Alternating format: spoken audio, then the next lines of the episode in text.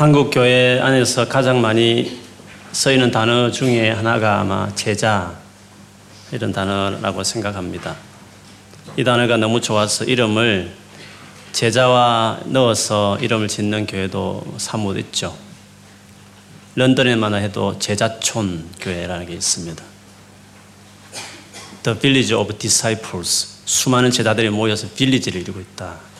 말만 들어도 얼마나 제자를 중요한, 중요하게 생각하는 교회인가 느낄 수 있습니다.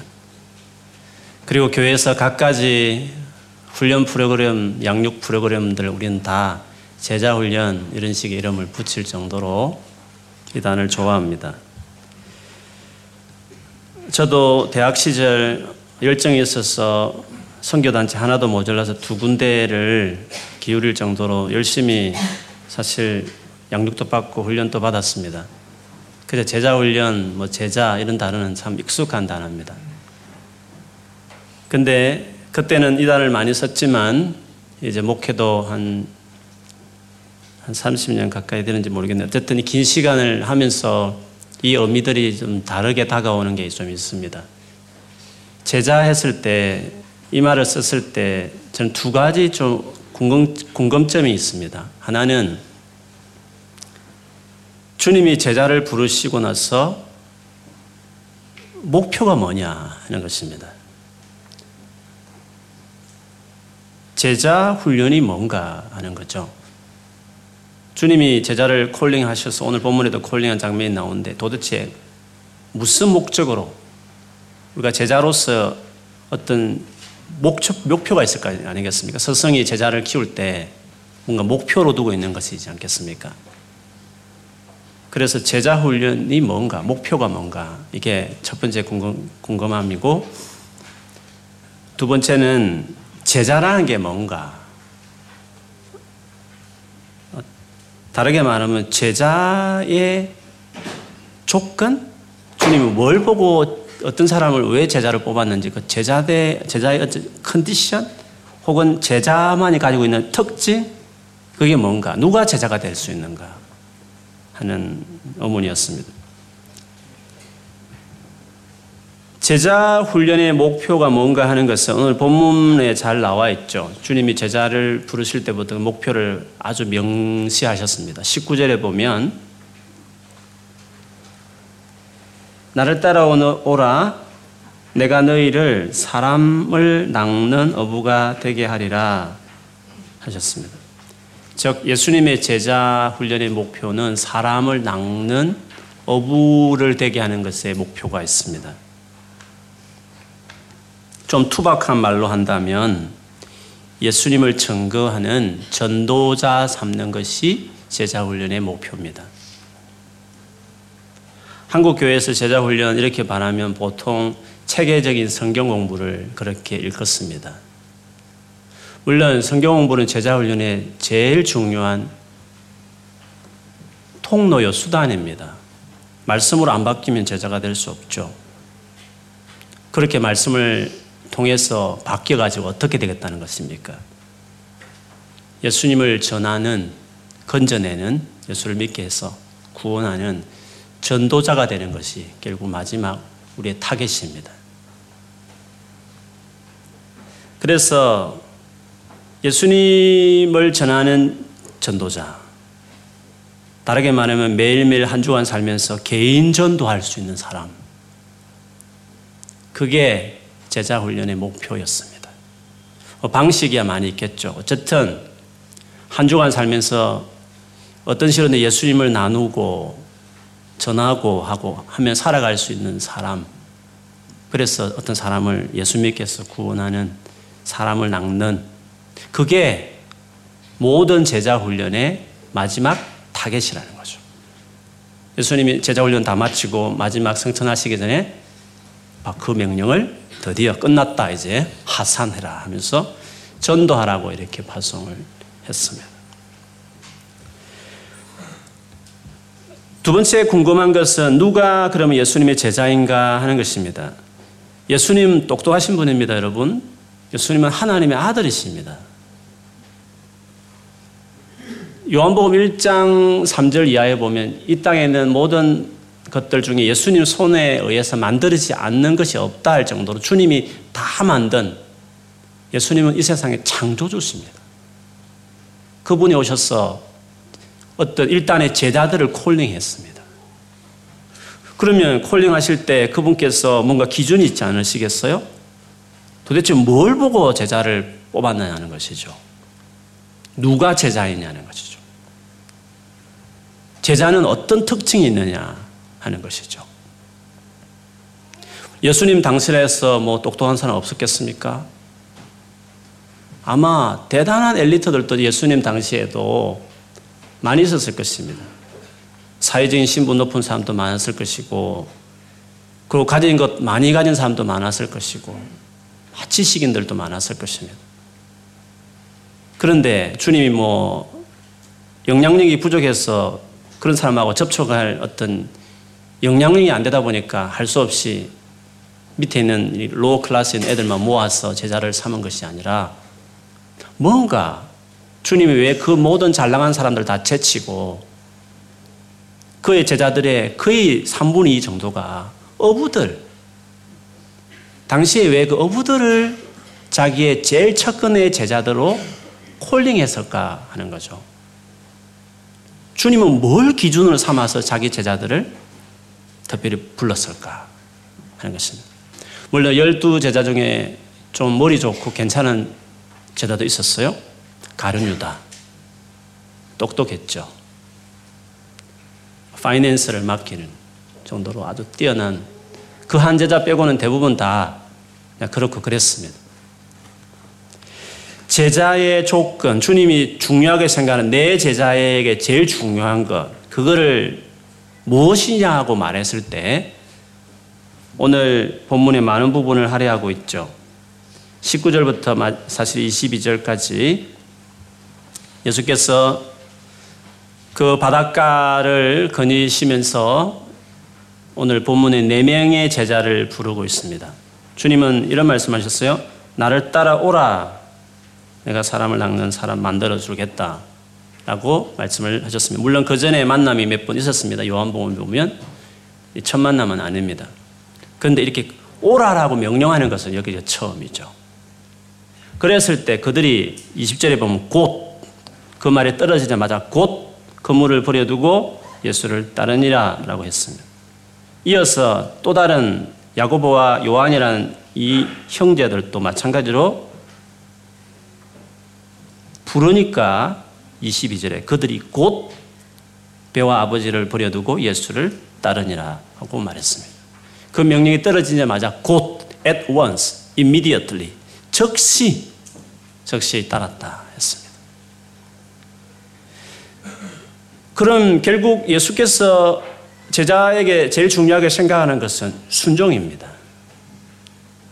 순종을 제일 중요한 제자의 어떤 조건으로 생각하셨다는 것을 제자들의 특징이 바로 그렇다는 것을 여기서 볼 수 있습니다. 사실 뭐 어떤 일이든지 무슨 일이든지 다 마찬가지입니다. 운동 선수든지 공부든지 간에 회사 하나 차려도 마찬가지고 뭐든지 다 그렇습니다. 배우려고 하고 뭔가 거기서 자기를 변화시키려고 하고 성장을 시키려고 할 때 그런 제자의 입장에 선 사람이 제일 중요한 것은 그를 리드하고 이끌어가는 사람에게 제일 중요한 attitude는 순종입니다. 순종이 이루어져야 그래야 많은 것을 흡수해서 변화를 이룰 수 있고 성장을 이룰 수 있기 때문에 예수님 보시기에도 나 공부 그리 못해도 머리 안 좋아도 좋다. 뭐 세상에 많이 안 가져도 좋고 세상에 능력 없어도 괜찮다. 왜? 내가 똑똑하니까. 왜? 내가 능력이 있으니까. 같이 동력할 거니까 내 편에서 똑똑하고 내 편에서 능력이 있으면 되는 거니까 나와 같이 나를 따르는 제자에게 제일 중요한 조건은 순종하는 거다. 순종을 주님이 제일 중요하게 생각하셨습니다. 특히나 하나님을 따르고 하나님 일을 하는 사람에게서는 순종은 더 중요합니다. 왜냐하면 이사야서 55장에도 나오지만 하나님의 생각과 우리의 생각은 너무 다릅니다. 하나님이 생각하는 길, 하나님의 어떤 우리의 장래에 대한 플랜은 우리하고 너무 다릅니다.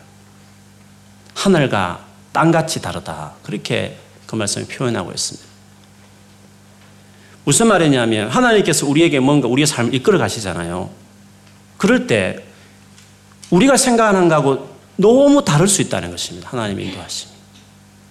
그리고 내가 생각하는 플란하고 주님이 생각하는 플란하고 너무 다를 수 있다는 것입니다.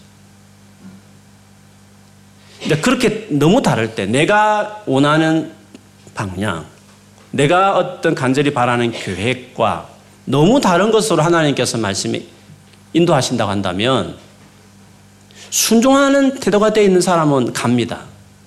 그러나 순종하는 태도가 되어 있지 않으면 아마 안 될 것입니다. 그래서 주님은 제일 중요한 것이 순종이다.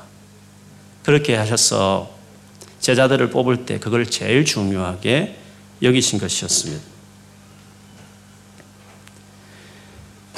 하나님의 백성에게 순종이 제일 중요하다는 것을 이스라엘 백성들을 보면 우리가 알 수 있죠. 하나님이 이스라엘 백성들을 지금의 이집트, 성경에 보면 애굽이라고 나오는 그 나라에 430년을 노예 생활을 하잖아요.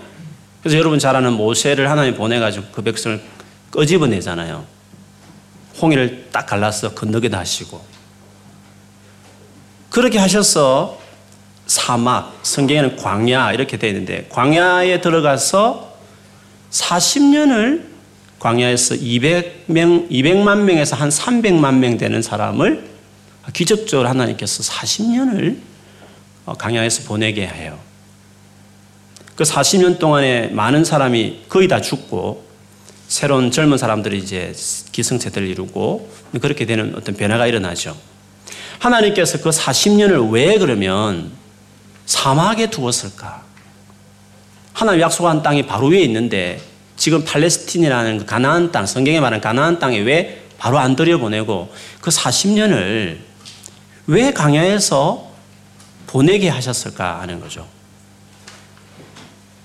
그 광야 생활을 해고하면서 쓴 책이 신명기 말씀이거든요.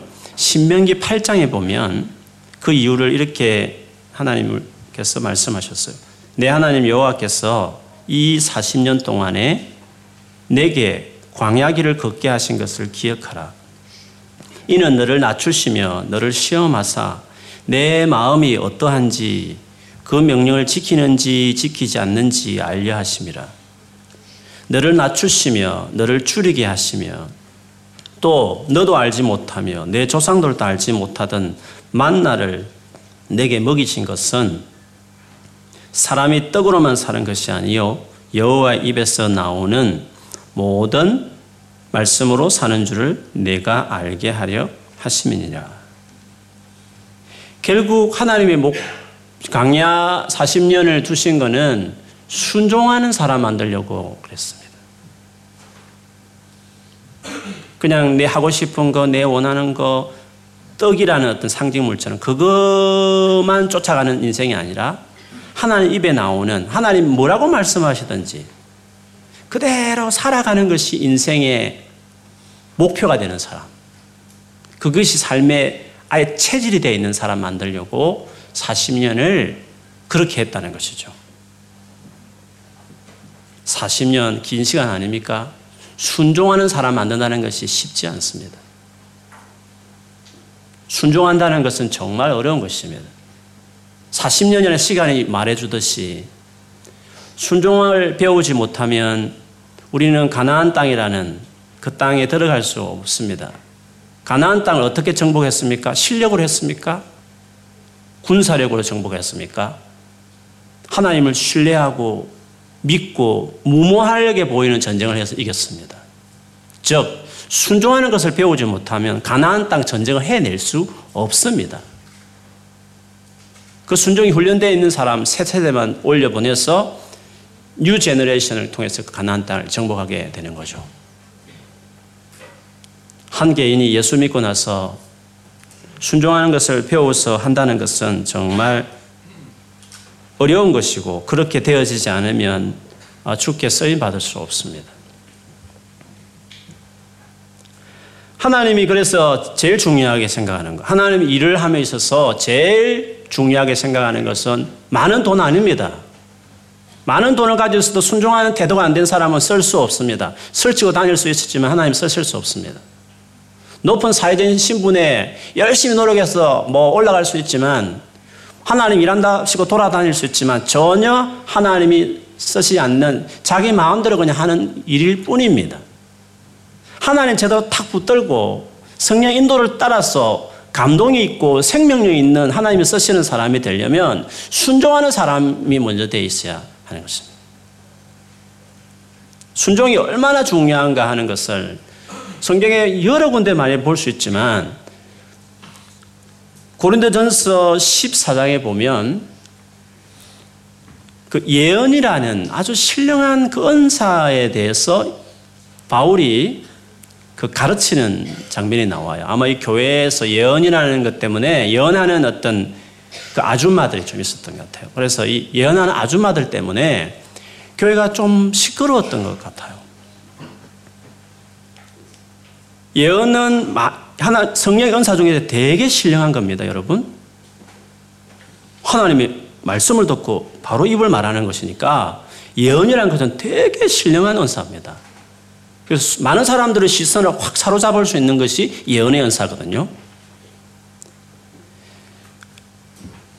그래서 이 예언의 은사를 받았다고 하는 사람들이 고린도 교회에 있었고 이들 때문에 교회가 조금 좀 질서가 없고 막 어지러웠던 것 같아요.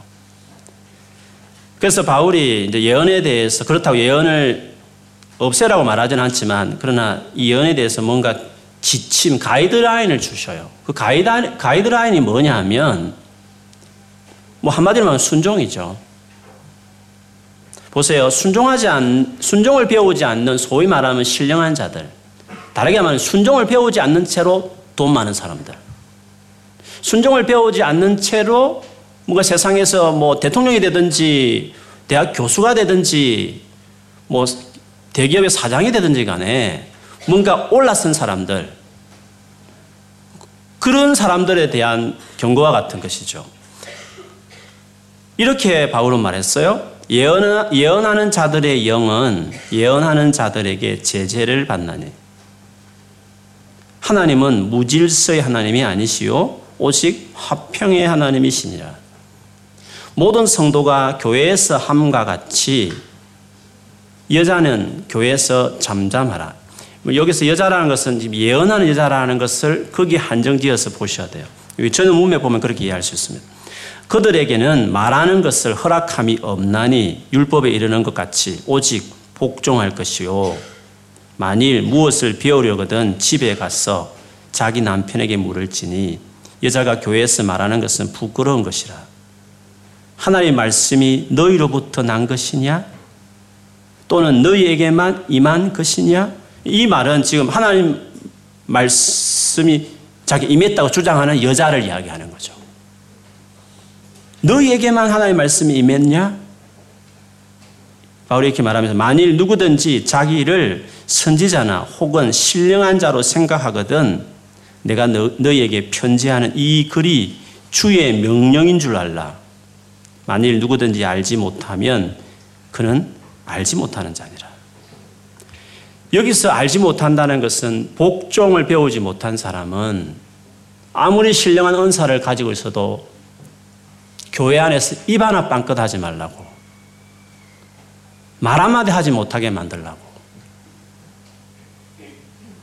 집에서 조용히 지내라, 지내게 만들라고. 하나의 말씀이 임했다고 말하면서 더 중요한 복종, 순종을 배우지 못한 사람은 다 단속시켜라. 이것이 주의 명령인 줄 알아야 된다. 라고, 어, 바울이 건면한 거죠.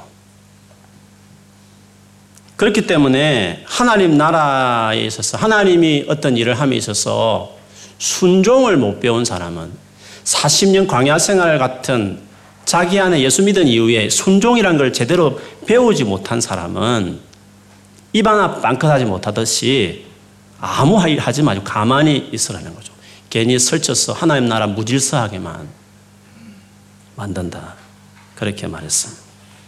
그래서 여러분 성경을 보면 알지만 믿는다 이 말하고 동의어는 순종한다 그 뜻이에요. 로마서 1장 5절, 뭐 15장에 됐습니다만 1장 5절만 보면 이렇습니다. 그러고 말미암아 예수님입니다. 예수님을 통해서 우리가 은혜와 사도의 직분을 받아 그의 이름을 위하여 모든 이방인 중에서 믿어 순종하게 하나니 바울이 자기가 받은 사도 직분을 이렇게 설명했습니다. 자기는 이방인들에게 예수님을 전하여서 믿게 한다는 거죠. 근데 여기 보면 이방인 중에 믿어 순종하게 하나니 이렇게 말했어요. 믿는 것과 순종하는 것은 같다는 거죠. 믿어서 순종하게 하는 사람 만든다. 이게 예수 믿는다라는 의미라는 거죠. 영어 성에 보면 더 재밌습니다. The obedience that comes from faith. 믿음으로부터 나오는 순종. 믿음으로부터 나오는 게 순종이라는 거죠. The obedience that comes from the faith. 믿음으로부터 순종이 나온다는 거죠. 그래서 예수를 믿는다 이 말은 그 믿음이 깊이 간다는 것은 순종하는 사람으로 세워지는 걸 말을 하는 것입니다. 그것도, 그, 그것도 그럴 것이 원죄를 생각해 보세요, 여러분. 아담과 하와가 단순히 과일 하나 따먹었습니까? 왜 따먹었는데요? 무슨 동기로 따먹었는데요? 어떤 attitude로 그 선악과를 따먹겠다 했는데요? 하나님 되겠다. authority에 대한 거부. 자기가, 자기가 하나님이라는 거죠. 나 다 필요 없다고. 내가 그냥 한다는 거죠. authority에 대한 그 반감, 거부. 그래서 순종은 authority에 대한 feeling이에요. 권위에 대해서 어떤 마음을 갖고 있느냐가 그 사람이 순종을 배웠느냐 안 배웠는지를 알 수 있어요. 일체의 윗사람에 대해서 무시하고 뭐 지가 잘나면 얼마나 잘났어. 대통령도 함부로 욕을 하고 권위에 대해서 아예 멸시하는 이 원죄가 가져온 인간의 attitude인데 주님 안에서 예수 믿은 사람은 아무리 윗사람이 잘못해도 respect를 가지게 돼 있어요. 근데 그걸 못 배우면 안 되는 거죠. 그래서 근본적으로 저희는 본연의 우리 인간은 순종을 가지지 않아요. 순종 자체가 이게 아니 그래 우리가 가지고 있는 원래 인간의 타락했다고 말할 때 타락은 순종과 관련해서 설명을 해야 돼요. 그럼 예수를 믿는다는 건 뭘까요? 거기서 턴하는 거잖아요. 순종, 믿어 순종하게 되고 믿음이 깊어가면 또 순종하는 사람이 그렇다면 굴종하거나 시킨 대로 다 한다는 의미가 아니에요. 시키는 대로 다 하면서도 아주 멸시하면서 하는 사람이 있는 반면에 건강하게 이렇게 의견을 제시하지만 리스펙트하는 사람이 있어요. 표면을 말하는 게 아니에요. 그거는 자기가 알아요. 하나님 말고 자기가 알아요. 내가 순종을 배운 사람인지, 권위에 대해 respect가 있는 사람인지를 아는 거예요. 주님은 예수 믿은 다음에 그, 그 순종하는 사람을 네, 배우게 하는 거죠. 주님은 제자들에게 다른 거 안 요구했어요. 뭐 아무것도 없어도 괜찮아. 뭐 사회적인 신문 하나도 좋고 돈 없어도 괜찮고 머리 똑똑하지 않아도 괜찮아. 순종하면 내가 너의 부족함 다 커버하니까 순종. 따라오라 말하면 곧 즉시 갈 수 있는 이 태도가 되어 있는 사람. 그 사람이 주님의 제자가 되는 거죠. 제자의 출발은 순종이요. 순종을 잘 하게 되는 것이 제자의 삶입니다. 그러면 여러분이 이제 제자로서 순종하는 삶을 쭉 살지 않습니까? 그렇게 되면 어떻게 될까요? 순종이 만들어내는 열매가 있는데요.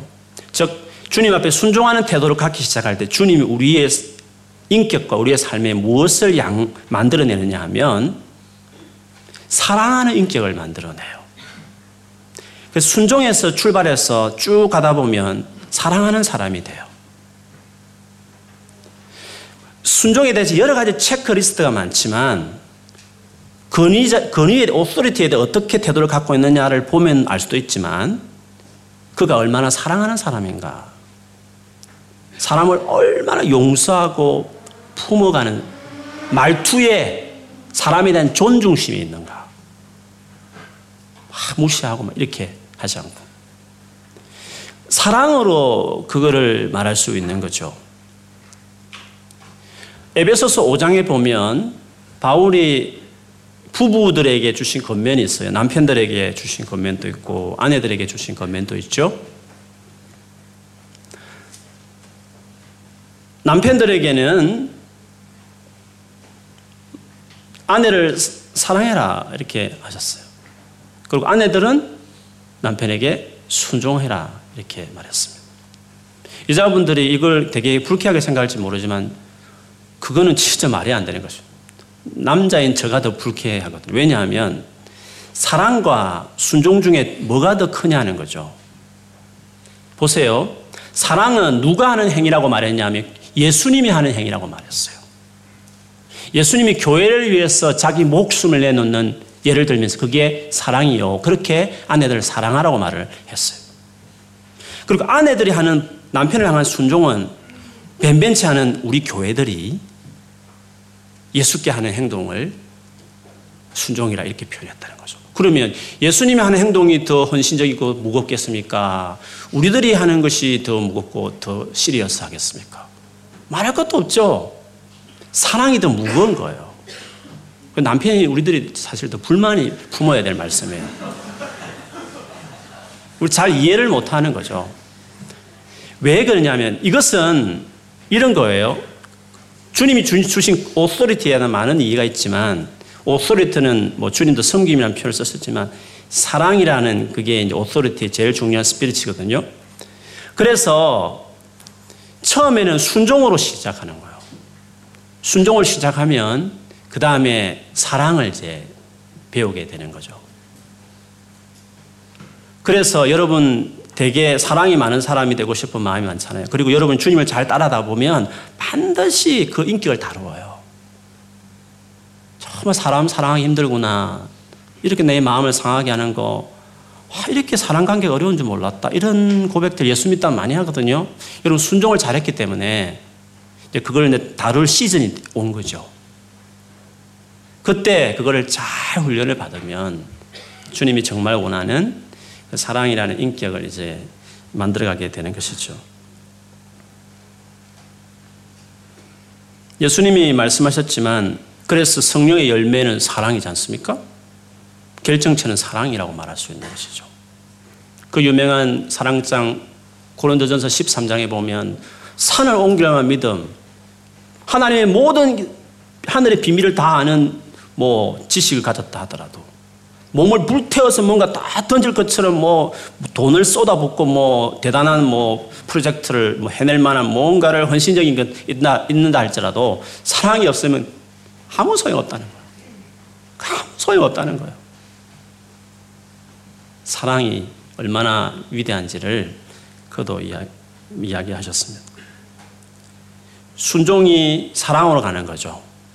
그래서 베드로전서 1장 22절에 보면 너희가 진리를 순종함으로 너희가 순종함으로 너희 영혼을 깨끗하게 하여 거짓이 없이 형제를 사랑하기에 이르렀으니 마음으로 뜨겁게 서로 사랑하라. 라고 말씀을 하셨습니다. 순종하면 진짜 사랑은 착한 거 아닙니다. 착한 거하고 사랑은 완전히 다릅니다. 그거는 사랑을 여러분 더 알면 알수록 더알 거예요. 다 착하죠. 그러나 사랑이 많은 건 아닙니다.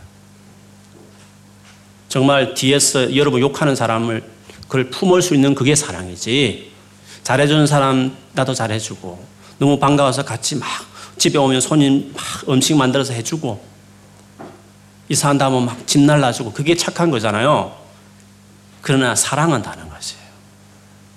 가슴에 대못을 박는 사람을 힘들지만 울면서 품어낼 수 있는 그걸 말이에요. 이거는 우리가 가질 수 없는 거. 그는 진리 안에서 주님을 따라가면서 새롭게 만들어져야 될 인격이에요.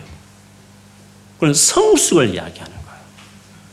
그것 없이면 하나님 나라 일할 수 없어요. 아무리 돈이 많아도 아무리 제 아무리 세상에 성공해도 다 망쳐요. 왜? 기분 나쁘거든 일하다 보니까 하나님 나라 일해도 기분 나쁘거든요. 그 강, 상한 감정 가지고 다 상처를 줘버려요. 권력이 더 많으니까 너무 많이 가졌으니까 상처를 더 깊이 입혀요. 차라리 안 가진 게 더 나았었어요. 그래서 사랑을 배운 사람이 돼요. 어떻게 배우지? 순종하는 삶으로 자기 삶을 드리기 시작할 때. 쭉 자기 삶을 드리면 하나님 그 인격을 다루어요. 끄집어내고 내가 얼마나 못된 사람인지 알게 하셔서 다루어서 그래서 사랑이 많은 사람이 되게 하는 거죠. 오늘 본문으로 말하면 사람을 낚는 어부가 된다는 것은 여러분 사람을 어떻게 낚겠어? 돈이 많으면 전도 잘할 것 같죠? 성교 많이 할 것 같죠? 택도 없습니다. 높은 지에 올라가면 성교를 잘할 것 같죠? 아닙니다. 하나님 편에서의 성교라는 것은 하나님이 세상을 이처럼 사랑하사 독생자를 주셨으니 독생자를 내어놓은 사랑을 그분에게는 전도와 성교를 말할 때 그건 사랑으로 이야기 자기 독생자를 내어놓으신 자기 앞에 원수같이 행하는 그들을 향해서 자기 생명 내놓는 사랑이 전도다, 성교다가 말했기 때문에 사람을 낚는 어부가 된다는 것을 말할 때 그 어부의 인격과 캐릭터와 스피릿은 당연히 사랑이 있어야 되는 것이에요. 사람에게 선한 영향을 미친다는 것은 물론 주의가 높아지면 영향을 미치겠지만 인생을 바꾸고 그 인생에 감동을 주고 터닝 포인트 같은 인생을 만드는 영향을 주는 사람이 되는 것은 사랑이에요. 착한 거 말고 진짜 눈물겨운 사랑을 말해요. 그런데 우리가 거기 뭐 처음부터 되나요? 주님을 따르면, 따라가기만 하면, 잘 순종하면 주님이 그런 사람 만들어 주겠다는 거죠. 그 사랑의 캐릭터를 가지고 사람을 낚는 거죠. 사람을 건진다고 이야기할 수 있습니다. 그래서 성교 주일이지만 성교가 뭐 프로젝트도 아니고 뭐 돈으로 퍼붓는 것도 아니고 뭐 프로그램도 아니고 성교로 들어가 보면 결국 이거는 에티튜드요 사랑이거든요. 저희 교회는 성교를 위해서 저는 주님께 드렸습니다. 저 혼자 드려서 죄송해요. 주님께 저는 우리 교회를 성교를 위해서 드렸어요. 사실은 교회가 교회 성경에 다 드리 교회는 주님께 성교를 위해 드리는 교회예요. 그러면 주께서 우리 교회를 이제 성교 방향으로 이끌어 가셨고 가시고 계시고 앞으로 가실 것이에요. 그러면 이 교회의 머리가 예수 그리스도신데 우리가 성교하는 개인과 교회가 된다는 것은 오늘 말씀에 의하면 뭘 우리에게 이야기하느냐 하면 일단은 순종의 태도가 되어 있어야 돼요. 그리고 그렇게 하면서 여러분이 지금 계속 고민하고 다루고 있는 것처럼 사랑하는 인격으로 여러분은 자신을 계속 세워가는 일들을 해야 돼. 이게 하루아침에 되지 않아요. 오랜 시간이 걸릴 수 있어요. 그러나 잘 순종하며 사세요. 그렇게 사시면 사람을 낚는 업으로 세워지는 일들이 있을 수 있어요. 그러면 우리 안에서 만일에 우리 꿈 있는 교회에서 신앙생활 하는 저와 여러분이 순종한다는 것은 우리에게 뭘 요구하는 걸까? 즉, 우리 교회가 하나님이 지금 드라이버하고 계시고 당신이 지금 주인 됐으면 이끌어가고 계시는데 이 마당에서 우리가 순종한다고 말할 때는 뭘 이야기할까요? 교회 빼버리고 내 혼자 탁 꼬집어가지고 니하고 나하고 이야기하자, 사역하자 이렇게 하십니까? 하나님 그렇게 하지 않아요. 하나님은 교회를 떠나서 사역한 법이 없어요. 교회를 통해서 하나님께서 일을 하시면 그러면 순종한다 하는 것은 저는 교회에 대한 태도라고 저는 생각해요. 그래서 우리가 우리 교회에서 신앙생 여러분들에게 제가 나누고 싶은 것은 사랑하는 사람으로 성장하기 위해서 순종하는 태도를 가지는 것이 기본적인 태도인데 그것이 뭐냐 하는 거죠. 그거는 교회가 움직임을 따라 같이 가는 거예요. 교회의 마음을 같이 두고 같이 움직이는 것이 주님과 같이 따라가는 것이고 오늘 따르라고 말할 때 주님이 어디 있습니까 지금 여러분? 따르라 하면 주님 지금 어디 있는데 지금 지금 어디 있습니까? 따라야 어디 있어야 따를 거 아니겠습니까? 주님 지금 어디 계십니까? 당신이 이 땅에 남겨준 당신의 몸이라고 한 교회에 거하셔서 교회를 통해서 당신이 하시니까 결국 주님을 따른다는 것은 교회를 향한 우리의 태도와 같은 것이죠. 왜 이렇게 자신에게 말할 수 있느냐 하면 우리 교회에 잘 따라가는 이 주님의 이 성령의 흐르심에 잘 따라가는 자들은 다 변해요. 변한 수많은 이거젠플이 우리에게 있어요. 당연하죠. 주님을 따라가면 반드시 전도자로 나가게 돼 있고 사람을 사랑하고 그를 위해서 자기 인생을 던지고 싶은 마음이 당연히 들게 돼 있는 것이죠. 한국에서 뭐 꽤나 큰 교회나 여러 가지 뭐 행사도 많이 하고 뭐 훈련 프로그램이 잘 되어 있는 교회에서 신앙생활 하신 분들은 우리 교회를 이렇게 좀 들여다보면 별로 없다는 것을 많이 느끼실 거예요. 양육 프로그램도 별로 없는 것 같고 뭐 특별히 없는 거 예배만 많이 드리고 그냥 예배도 많이 드는 것도 아니죠. 일주일에 두 번만 드리고 별로 없는 것 같아요. 근데 뭐 제가 의도한 것도 아니고 뭐 하면서 계속 바꾸고 있고 뭐 지금도 더 필요한 부분이 있어요. 예를 들면 영화부를 유아부를 만드는 부분하고 특별히 믿음이 우리 교회에서 치장하는 분들이 많기 때문에 그분들을 위한 초신자 복음을 잘 나눌 수 있다는 클래스가 필요하다는 필요성을 제가 계속 인식하고 있어요. 물론 계속 뭔가 필요한 것들이 있긴 하지만 그럼에도 불구하고 지금 우리 안에 이루어지는 이런 하나하나의 어떤 모임과 시간들이 다 특색이 있어요. 그래서 여러분이 주님을 잘 따라간다는 것은 여러분이 여력이 된다면 시간이 따르고 여유가 되신다면 아니 여유가 좀 없어도 좀 마음을 결심하고 할 수만 있으시면 교회에 이루어지는 별로 다양하지도 없는 별 프로그램도 없는 저희 교회에 하나하나의 어떤 모임에 여러분이 잘 따라가 보면 반드시 성장과 자람이 있어요. 왜냐하면 하나하나가 다 같지 않아요. 예를 들면 수요 예배 하나를 예를 들 때 수요 예배는 또 다른 예배가 아니에요. 우리에게는. 뭐 주일에 예배 드는데 또 뭐 예배 드릴 필요가 있어? 시간 있으면 드리지. 그런 개념이 아니에요. 수요 예배는 주일 예배와 달라요. 또 하나의 똑같은 하나의 반복적인 또 다른 예배, 주중에 드린 또 다른 하나의 예배가 아니에요. 우리에게 있어서는. 수요 예배는 주일 예배와 확실히 달라요. 수요 예배 오면 주일 예배와 다른 뭔가가 여러분에 채워지는 게 있어요.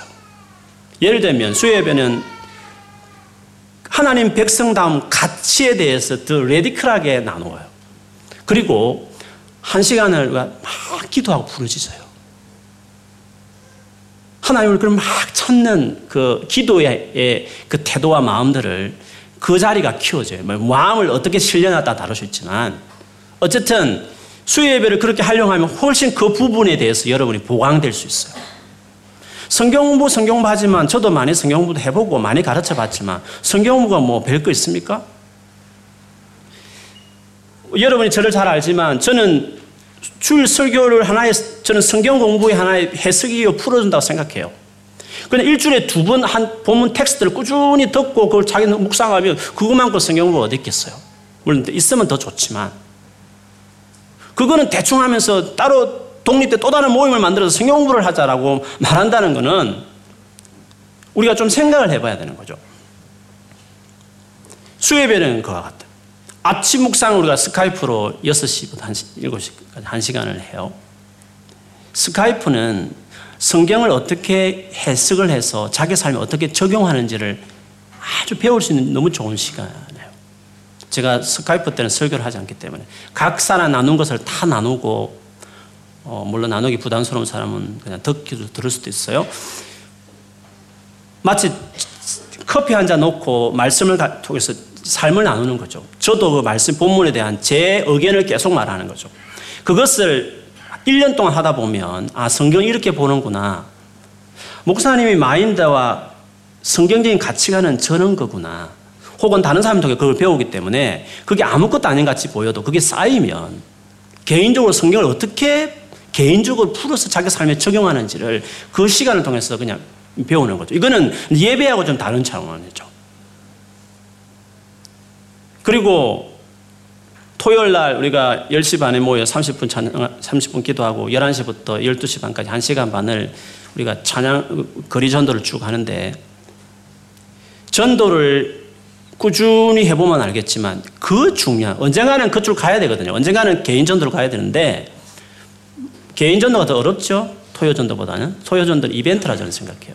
근데 이벤트를 거쳐야 일상의 전도가 되는 것이니까. 근데 그것을 꾸준히 하다 보면 전도라는 아주 그 중요한 그것이 자기 안에 스피릿으로 자기 안에 새겨져요. 그것도 또 다른 다른 모임과 다른 또 다른 어떤 우리 안에 있는 것이라고 말할 수 있죠. 주일날 여러분이 예배 드리고 이제 셀 모임, 소그룹 모임을 다 가잖아요. 소그룹 셀 모임은 우리 안에 공동체가 뭔지를 배우고 해요. 혼자 일대일 신앙만 중요하게 생각하는 사람들은 그러니까 신앙이 안 자라요. 아주 삐뚤어지고 왜곡돼 있고요. 고집만 있고 그렇거든요. 그리고 사람을 사랑한다는 것은 공동체 안에 길러지는 건데 조금 마음 힘들다고 마음에 안 든다고 이렇게 그냥 모임을 멀리 하면 그러니까 사람이 안 바뀌는 거예요. 그러니까 믿음이 여러분 그대로 있는 거예요. 아는 걸 많은데 믿음이 안 자라는 거죠. 아이러니한 거죠. 예배만 들어 가버린 사람들은 다 인격이 안 자라. 그래서 여러분 아, 다르겠지만 여러분 한국에 계신 아버지들이 믿음 왜 안 자랐냐면 남전도에 모이면 안 가는 거예요. 성경 모이면 안 가고 예배만 땡 하면 그냥 가버리는 거예요 집에. 안 돼요. 소그룹을 소홀히 하는 사람 치고 믿음이 건강하게 깊이 자란 사람 한 사람도 본 적 없어요. 혼자서 독학한 사람 있어요. 그럼 기도 드려보면 거슬려요, 기도가. 이상한, 지금 많이 겪었어요. 풍어를 외우면서 기도한 사람 있어요. 그 사람은 진짜 체온도 많고, 막 많은데, 공동체를 거쳐가지 않는 기도 생활, 인격 생활, 말투, 태도 다 마찬가지예요. 상처를 주고 받을 수 있지만, 공동체 안에서 굴러야 돼요. 자식 많은 집안의 아이들이 둥글둥글하다고. 인격은 혼자서 주님과 CCM 틀어놓고 큐티 보고 인터넷 보면서 유명한 설교 목사님 만나서 인격이, 인격이 자라는 거 아니에요. 소그룹에 들어가야 돼요. 다 별 볼일 없는 것들이지만 그 사람들하고 앉아 내가 시간 낭비같이 여길지 모르겠지만 어떨 때는 상처도 받아요. 이 바쁜데 공부하는 게 낫지. 내가 여기서 지금 주말에 지금 이렇게 번역 앉아있나. 진짜 다시 오고 싶지 않은 생각도 가질 때 있다고요. 근데 관계 안에서 믿음이 자라요. 그래서 그셀 모임 그것도 우리에게 중요한 하나의 뭔가가 중요한 어떤 위치에 있는 거예요. 곧 이제 하겠지만 1년에 저희들 두 번 이제 정교인 수련회를 저희들이 하는데 3박 4일 하는데 짧은 시간이지만 인텐시브하게 생각을 바꾸고 자기 삶을 터닝하게 하는 계기를 진지하게 하게 하는 아주 시간인 점에서 이 두 번의 수련회도 우리 교회는 중요한 어떤 자리예요. 무슨 말이냐면 여러분이 순종한다는 거 할 때, 즉 교회를 드라이브하면서 인도하신 주님께 순종한다는 것은 그 개개의 모임에 자기가 잘 따라가는 걸 말하는 거예요. 여러분 지금 순종한다는 게 뭡니까? 주님 지금 나타나고 나를 따르라 하십니까? 여러분 삶에? 주님을 따라간다는 게 뭡니까? 여러분 삶에 어떻게 적용하십니까? 주의 몸인 교회를 통해서 건강한 물론 건강하지 못한 교회도 있을 수 있다 저는 생각해요. 그러나 기본적으로 그 교회가 주의 마음을 알고 따라간다고 생각할 때 주님을 따른다는 것은 순종한다는 것은 그리고 그리고 교회의 그 중요한 포지션에 자기 삶을 얹어서 그렇게 하는 거예요. 확실히 그렇게 마음을 들인 사람은 다 바뀌어요. 전도자로 자기 삶을 드리고 성교를 위해 자기 삶을 던지겠다고 하는 마음으로 뜨거운 마음 가지고 다 한국을 돌아가요. 요란한 프로그램이 있는 건 아니지만 그 일을 하는 거죠. 그래서 주님께 순종하라고 교회의 흐름에 순종하라는 것을 여러분 그렇게 오해하지 마세요. 단임 목사님이 저에게 순종하라는 말로 그렇게 오해하지 마세요. 물론 제가 여러분을 리드하지만 제 개인적인 아주 진짜 제 마음의 필링은 제가 여러분을 인도한다고 별로 생각을 잘 안 해요. 왜냐하면 제가 지금 뭘 알아서 하는 건 아니거든요. 설교를 준비해도 제가 준비하면 제가 새로 배우고 서고 그리고 교회를 통해 하나님께서 뭔가 하실 때 제가 그걸 많이 보면서 그때 깨닫고 제가 다시 시작하고 이래 하는 것들이 너무 많기 때문에 그래 저는 사실은 주님 여러분과 함께 예수께 제자 훈련 받는다는 생각으로 저는 목회해요. 그래서 9년 동안 저는 많이 성장했어요. 지난 여기서 9년 동안 사용하면서 저는 신앙이 많이 자랐어요. 하나님 대하 알아가는 인식과 태도와 인격과 하나님이 많이 다루셨어요. 그래서 저는 주님과 함께 제자 훈련 받고 매년 달라져요. 매년 성장하고 주님을 따르면서 그렇게 한다고 생각해요. 그런 점에서 같이 이 흐름을 타는 거죠. 그렇게 하면 여러분 반드시 주님이 원하는 길로 가고 그리고 주님이 원하시는 것처럼 사람을 낚는 사람을 변화시키는 영향력의 사람으로 여러분이 세워질 수 있었어요. 꼭 주님을 따른다는 건 뭔지, 순종한 건 뭔지, 교회의 관계들을 잘 생각해서 여러분 삶을 잘 돌아봐요. 지난 수많은 신앙생활 동안 교회와의 관계를 어떻게 맺어왔는지, 순종한다는 게 뭔지 돌아보면서 오늘 하나님께 맞추고 따라가시면 여러분 삶 안에 정말 선교, 이벤트 말고 그냥 막 뭐, 뭘 막 해가지고 하는 그런 어떤, 어떤 프로젝트 같은 개념의 선교 말고 정말 사람을 바꿔내고 변화시키는 어떤 생명력 있는 의미의 어떤 사람을 낚는 일들 같은 선교 있잖아요.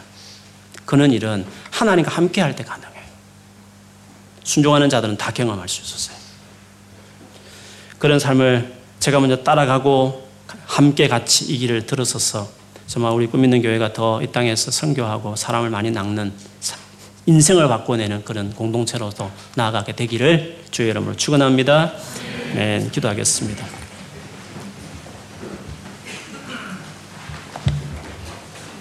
하나님 앞에 기도하십시다. 우리가 순종하며 살지 못한 부분 혹시 오늘 말씀 드리면 느낀 거 있으시거든.